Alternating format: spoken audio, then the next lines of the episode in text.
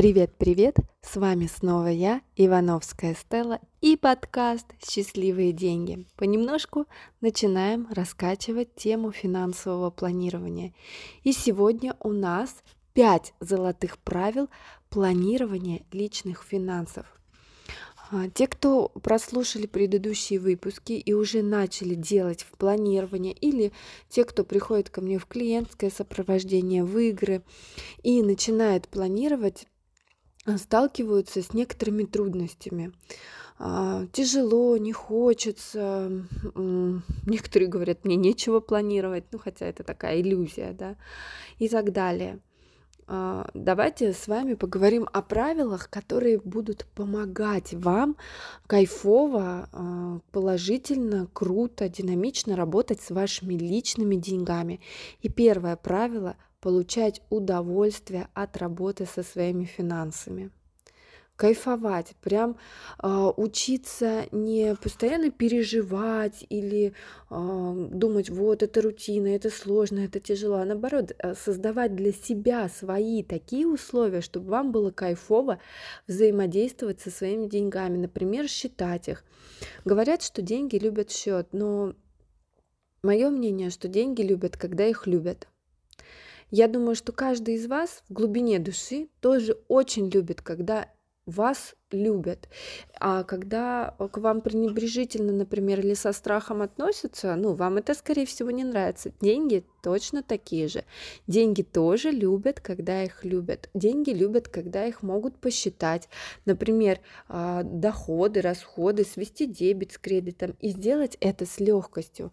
Заведите себе ритуалы, когда вы считаете деньги, например, накрывая вечерний чай, расслабляясь, вы считаете деньги. Делайте это не в напряжении. Получайте удовольствие с любой работой с деньгами. Вам нужно получить деньги, вам нужно отдать деньги, еще что-то.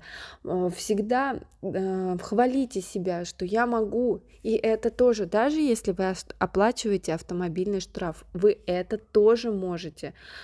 И можно сделать какие-то выводы, чтобы не получать автомобильные штрафы. Правило номер 2. Сначала гасите кредиты, потом делайте инвестиции.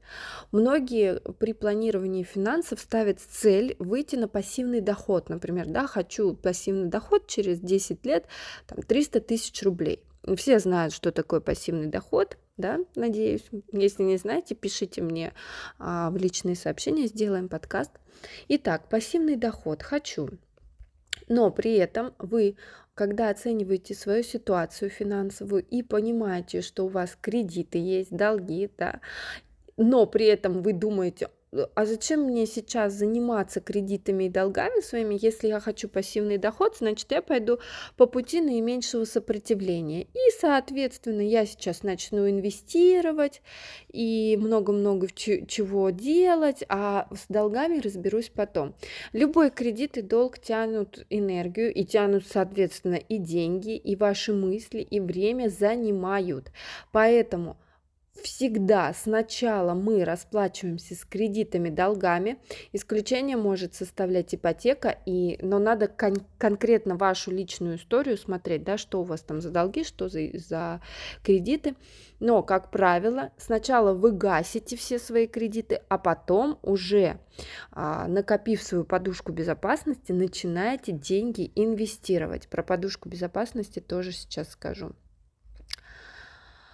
И как раз это правило номер 3. Имейте свою финансовую подушку безопасности. Жизнь, она классная, она яркая, она интересная. И вам может надоесть когда-нибудь работать на какой-то работе. Или вам захочется поменять сферу бизнеса и так далее. Много-много всяких приятностей может произойти. Поэтому, пожалуйста, всегда планируйте свой бюджет с учетом подушки безопасности. Подушка безопасности – это резерв денег, который сохраняет вашу нервную систему в балансе, в гармонии, в спокойствии. Подушка безопасности формируется с учетом вашего месячного бюджета на срок от 3 до 6 месяцев. Например, если в месяц вы тратите на свою жизнь 50 тысяч рублей, то ваша подушка безопасности должна составлять от 150 до 300 тысяч рублей. такая, это примерно, то есть у каждого, конечно, она будет своя, вы можете свою подушку сами высчитать, кто-то захочет на подольше, да, клиенты есть, которые говорят, я хочу подушку на 12 месяцев, чтобы у меня была, окей, все для вас, все по вашим запросам. Следующее, 4-е правило, и это правило я не поддерживаю, но я про него говорю людям с типом обращения денег транжиринг.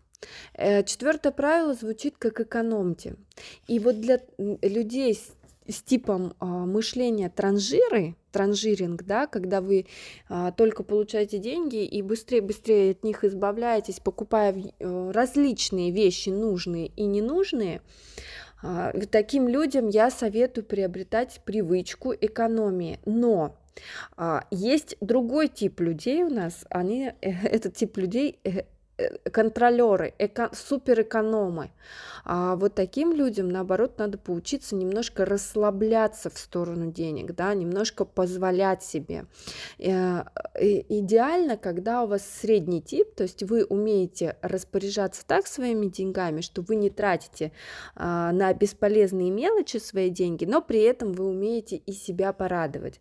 Поэтому смотрите, да, например, если вы понимаете четко, что у вас там бесконтрольный шопинг, что вы очень много покупаете, пьете кофе, который вам уже и здоровью вашему начинает вредить, то вам можно подключить привычку экономии. Привычку экономить можно рассмотреть и как, с отрицательной стороны, но это можно тоже рассмотреть как положительный, интересный опыт.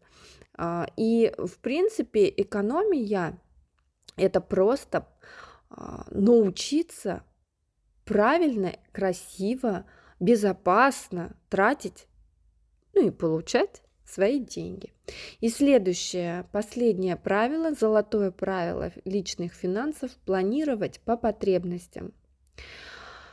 Что это значит? Это одно из ключевых правил при планировании своих личных финансов. Я уже, по-моему, рассказывала вам про пирамиду Маслоу. Пирамида Маслоу – это иерархия потребностей человека, и по мере удовлетворения нижележащих потребностей все более актуальными становятся потребности высоких уровней. Если вы никогда не видели пирамиду Маслоу, вы можете открыть Яндекс и ее посмотреть. Пирамиду Маслоу можно использовать для планирования личного бюджета.